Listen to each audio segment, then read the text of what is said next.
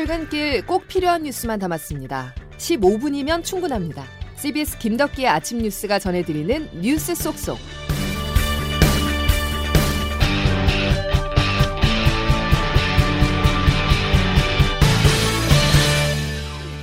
여러분 안녕하십니까? 3월 3일 김덕기 아침 뉴스입니다. 예측 불허가 맞습니다. 이번 20대 대선에 대해서 끝까지 결과를 예측할 수 없다고 했었는데 과정도 그렇습니다. 오늘 새벽 국민의힘 윤석열, 국민의당 안철수 대선 후보가 전격적으로 단일화에 잠정 합의했습니다. 현재 양측은 공동선언문 작성을 위해서 협의를 벌이고 있습니다. 첫 소식 조태인 기자입니다. 국민의힘 윤석열 후보와 국민의당 안철수 후보는 어젯밤 토론회가 끝난 뒤 강남 모처에서 만나 새벽까지 이뤄진 회동에서 단일화에 잠정 합의했습니다. 윤 후보가 단일화 협상 경과를 공개하면서 사실상 협상이 결렬됐다는 분석이 나온 지 사흘 만입니다. 당사자인 두 후보가 직접 만나 담판을 벌인 끝에 단일화에 잠정 타결한 것입니다. 안 후보가 후보직의 사태에 윤 후보에게 힘을 실어주는 방식이 예상됩니다. 두 후보는 오늘 오전 8시쯤 국회 정론관에서 단일화 합의문을 발표할 예정입니다. 앞서 지난 1일 기자들이 안 후보에게 윤 후보와의 회동 가능성을 묻는 질문에 중요한 아젠더에 대해서 논의한다면 누구든 만날 수 있다고 말해 윤 후보와의 단일화 여지가 남아있다는 분석이 나왔었습니다.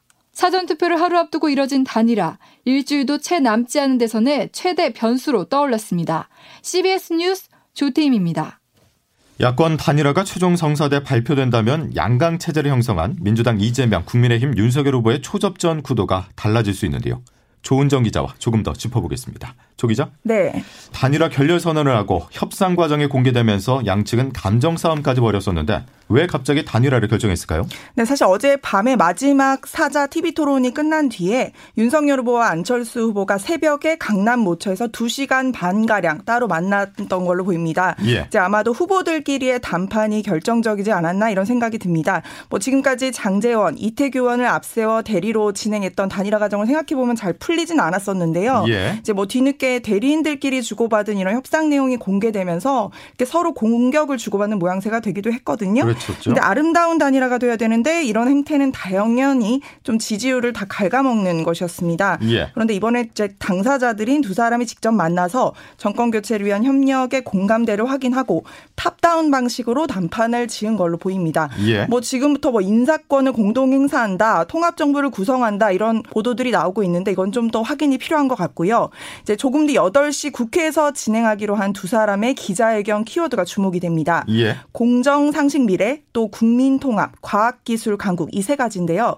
권력 나눠먹기가 아니라 가치 통합이라는 점을 좀 강조하고 있는 걸로 보입니다. 안 후보 입장에서는 좀 지지율이 살짝 빠지는 추세에 있었고 또 만일에 이재명 후보가 당선이 된다면 결국엔 본인이 책임론에서 자유로울 수가 없기 때문에 이런 평소 주장하던 정권 교체를 위해서 결단을 내린 걸로 추측이 됩니다. 예. 자, 내일이 사전 투표입니다. 투표를 하루 앞두고 단일화가 이루어진 건데 대선에 어느 정도 영향이 있을 거로 봅니까? 뭐 사실 누구도 예측 을 할 수는 없는 상황입니다. 특히 오늘부터는 여론조사 금지 기간, 일명 깜깜이 기간이 시작되기 때문에 더 그런데요. 예. 뭐 물론 국민의힘 윤석열 후보 측에서는 당연히 호재로 평가가 됩니다. 어제까지 진행된 여론조사가 말 그대로 오차 범인의 초박빙이었는데 윤 후보 입장에서는 정권 교체 명분을 되살리고 또 안 후보 지지율을 흡수해서 유리한 고지에 서게 됐다는 평가가 있을 수 있습니다. 예. 다만 이게 이제 선거 끝까지 어떤 영향을 미칠지는 장담하기 어렵습니다. 일단 두 후보가 어떤 비전을 발표하면서 국민 들을 설득하고 또 짧은 기간이지만 유기적인 화합을 보이느냐가 관건인 것 같습니다.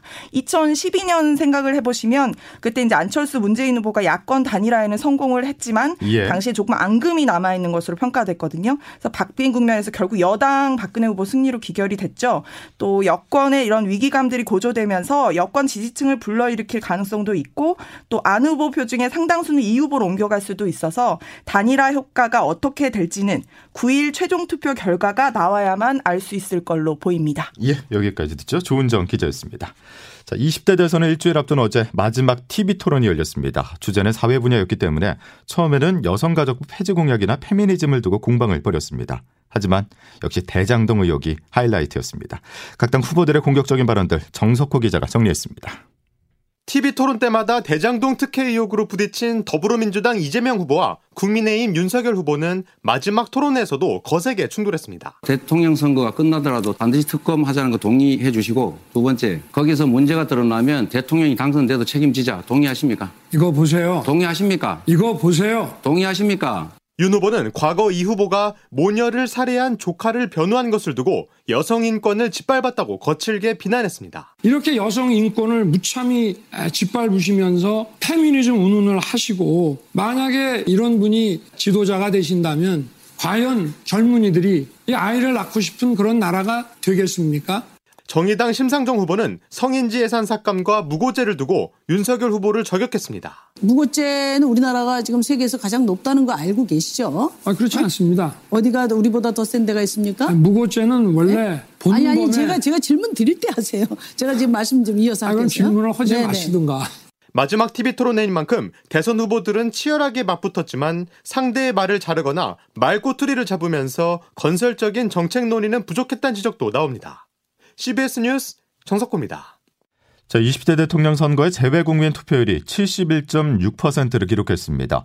어제 외교 행랑을 통해서 인천 국제공항 국제 우편 물류센터로 회송된 재외 투표지는 국회 교섭단체 구성정당이 추천한 참관인이 입회한 가운데 오는 9일 국내 투표와 함께 개표될 예정입니다. 러시아군이 무차별 포격 수위를 높이고 있습니다. 주요 요지를 기습 점거하기 위해서 러시아 공수부대가 우크라이나 제2도시인 하르키우에 투입된 것으로 전해지고 있는데요. 우크라이나 측은 이번 전쟁으로 지금까지 2,000명 이상의 민간인이 사망했다고 밝혔습니다. 러시아와 우크라이나의 두 번째 회담은 오늘 열립니다. 국제부 장성주 기자가 보도합니다. 우크라이나의 강력한 저항에 침공 일주일째 교착 상태에 빠지자 러시아가 화력을 높이고 있습니다. 러시아가 우크라이나 제2도시인 하르키우에 공수부대를 투입하고 무차별 포격과 미사일 공격을 퍼부었습니다. 특히 러시아 공수부대가 지역 병원을 공격해 우크라이나 군과 교전이 벌어지면서 최소 24명이 숨지고 112명이 다쳤습니다. 러시아군이 우크라이나 남부 항구 도시 헤르손을 점령했다는 현지 언론 보도도 나왔습니다. 볼로디미르 젤렌스키 우크라이나 대통령은 수도 키이우의 홀로코스트 추모 시설까지 폭격당하자 러시아가 우크라이나의 역사와 국민을 지워버리려 한다고 비판했습니다. 우크라이나는 지난 일주일 동안 민간인 2,000명이 러시아의 공격을 받아 숨졌다고 밝혔습니다. 또 러시아군 사상자를 5,700여 명으로 집계했는데 반대로 러시아군은 약 2,000명의 사상자가 발생한 반면 우크라이나군의 사상자가 6,600명에 달한다고 발표했습니다. 한편 러시아와 우크라이나의 2차 평화회담이 오늘 벨라루스에서 열립니다. CBS 뉴스 장성주입니다. 러시아의 우크라이나 침공을 규탄하고 즉각 철군을 요구하는 내용의 결의안이 유엔 총회에서 압도적인 지지로 채택됐습니다. 유엔은 미국 뉴욕 유엔 본부에서 우크라이나 사태에 관한 긴급 특별 총회를 열어 이 같은 내용의 결의안을 찬성 141표, 반대 5표, 기권 35표로 채택했다고 밝혔습니다. 유엔 안전보장이사회 결의안과 달리 법적 구속력은 없지만 140개국 이상의 찬성표가 나온 만큼 러시아로서는 상당한 압박을 느낄 것으로 보입니다. 우크라이나 침공으로 서방이 러시아에 대한 전방위적 경제 제재를 가하고 있습니다. 그러나 이것이 세계 경제의 스태그플레이션, 즉 저성장 고물가라는 치명적인 부메랑으로 되돌아올 수도 있다는 경고가 나오고 있습니다. 워싱턴에서 권민철 특파원입니다. 최근 유가가 자고 나면 폭등하고 있습니다. 서부 텍사스산 원유 하루 만에 7% 오르며 11년 만에 배럴당 110달러를 돌파했습니다. 5월 북해산 브렌트유도 같은 폭등세로 113달러를 넘겼습니다. 세계 3대 원유 생산국인 러시아 원유를 경제 제재 차원에서 보이콧하기 시작하면서 오름세가 더 가팔라졌습니다. 세계는 이제 오페크에 손을 벌려야 하지만 전망은 밝지 않습니다. 친미국가였던 사우디도 미국과 사이가 벌어져 증산 협조 가능성이 현재로선 회의적입니다. 70년대 오일 쇼크 재현의 걱정이 나오는 이유입니다. 안 그래도 물가가 40% 오른 상황에서 유가 급등은 경제 성장에 최악의 신호입니다. 코로나로 망가진 세계 경제가 수습되기도 전에 깊은 슬럼프에 빠지는 것 아니냐는 우려가 나옵니다. 월스트리트 저널도 오늘 스태그플레이션, 저성장 속 물가 급등 가능성을 제기했습니다. 스태그플레이션은 중앙은행의 정책 실수의 위험을 증가시키는 매우 어려운 경제 상황으로 오래 지속되는 특성이 있습니다. 저성장의 그림자가 짙게 드리워진 만큼 금리 인상 카드를 예정대로 쓰기도 어려워졌습니다. 제롬 파월 미국 연방준비제도 의장도 경제 불확실성이 높아졌다며 면밀하고 민첩한 대응을 거듭 강조했습니다. 워싱턴에서 CBS 뉴스 권민철입니다. 우크라이나 전쟁으로 러시아가 한국 조선사들의 주문한 선박 건조가 지연되면서 국내 선박 회사들의 피해가 커질 거라는 전망이 나왔습니다. 미 월스트리트 저널은 한국 정부가 러시아 대형 은행들을 제재한 이후 러시아 해운사들이 한국 조선사에 수주한 수십억 달러 규모의 선박에 대한 대금 지급이 어려움을 겪게 될 것이라고 분석했습니다. 코로나19 소식으로 넘어가겠습니다. 당초 정부의 예상보다 일찍 오미크론 유행이 정점을 맞을 것으로 보입니다. 그 시기는 대통령 선거가 있는 다음 주인데요. 하루 23만 명이 예상됩니다. 정부는 그럼에도 거리두기를 예정보다 일찍 풀 수 있다고 밝혔습니다. 보도에 양승진 기자입니다. 어제 코로나19 신규 확진자는 8만여 명 폭증한 21만 9천여 명으로 역대 최대를 기록했습니다. 오늘 0시 기준으로 발표될 확진자도 20만 명 안팎을 기록할 것으로 보입니다. 당초 방역 당국은 대선 일인 오는 9일쯤 확진자가 23만 명에 달할 것으로 예측했지만 최근 유행 속도는 더 빠릅니다. 당국은 이달 초 중순에 최대 35만 명 발생도 가능할 것으로 전망했습니다. 사망자는 112명, 위중증은 762명으로 계속 증가하면서 병상 가동률은 50%를 넘어섰습니다. 다만 지난주부터 확진자 증가율이 둔화하면서 코로나 유행이 1, 2주 안에 정점에 도달할 것이란 전망이 나옵니다. 이에 정부는 오는 13일까지 예정된 사적 모임 6명 밤 10시 영업 제한을 조기에 완화하는 방안을 검토 중입니다. 손영래 중앙사고수습본부 사회전략반장입니다. 치명률 자체는 상당히 낮아져 있는 상황이기 때문에 그러한 방향으로 거리두기를 강화할 효율성 자체가 지금 떨어진다고 보고 있고 새로운 거리두기 조정안은 이르면 내일 발표됩니다.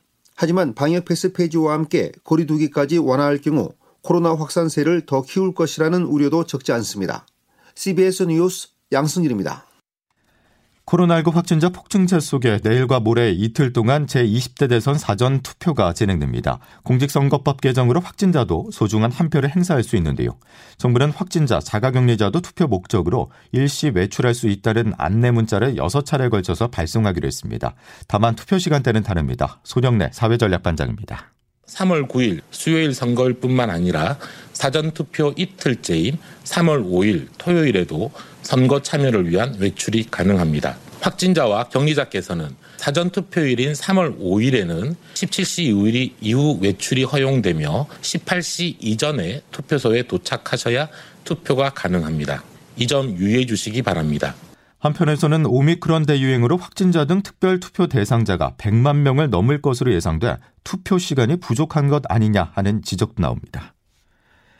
김덕기 아침 뉴스 여러분 함께하고 계십니다. 이제 기상청 연결해서 오늘 날씨 자세히 알아보겠습니다. 김수진 기상 리포터 전해주시죠. 네, 오늘 아침 어제보다는 공기가 좀 더 부드러워졌는데요. 현재 서울 아침 기온 영상 1.1, 1.2도 등의 분포로 대부분 어제보다 2도에서 5도가량 높게 출발하고 있습니다. 오늘 한낮 기온도 대부분 영상 10도를 웃돌 것으로 보여서 포근한 봄 기온이 느껴지겠습니다. 오늘 서울과 원주가 11도까지 오르겠고 대전 15도, 광주 대구 16도의 분포로 평년 기온을 4, 5도가량 다소 웃돌겠습니다. 다만 오늘도 일교차가 무척 크겠고요. 또 미세먼지를 미세먼지를 각별히 주의하셔야겠는데요. 오늘 전국의 하늘은 대체로 맑겠지만 중국발 미세먼지가 들어오면서 오늘 경기 남부와 충청 전북권은 종일 또 그 밖에 서울을 비롯한 중서부와 제주도는 오전에 일시적으로 공기질이 좋지 않겠습니다. 그리고 지금도 동쪽 지역을 중심으로 건조특보가 발효 중인 가운데 오늘 오전까지 강원 영동과 영남권을 중심으로 바람이 강하게 불 것으로 보여서 화재 예방과 시설물 관리에도 각별히 유의하시게 유의하셔야겠습니다. 다만 내일은 낮부터 밤사 사이에 중서부와 전북 북부 지역을 중심으로 비 소식이 있는데요. 이번에도 비 양은 적겠지만 돌풍과 천둥 번개를 동반하는 곳이 있어서 주의하셔야겠고요. 이후 이번 주말 주일 사이에는 기온이 뚝 떨어지면서 반짝 추위가 찾아오겠습니다. 날씨였습니다. 코로나 방역 조치로 피해를 본 소상공인 대상의 손실 보상 본 지급이 오늘부터 시작됩니다. 덩달아 사기 문자도 기승을 부릴 거로 보이는데요. 손실 보상금은 전용 누리집 소상공인 손실 보상에서 라는 거꼭 확인해 주시기 바랍니다. 자, 김덕기 아침 뉴스 여기까지입니다. 고맙습니다.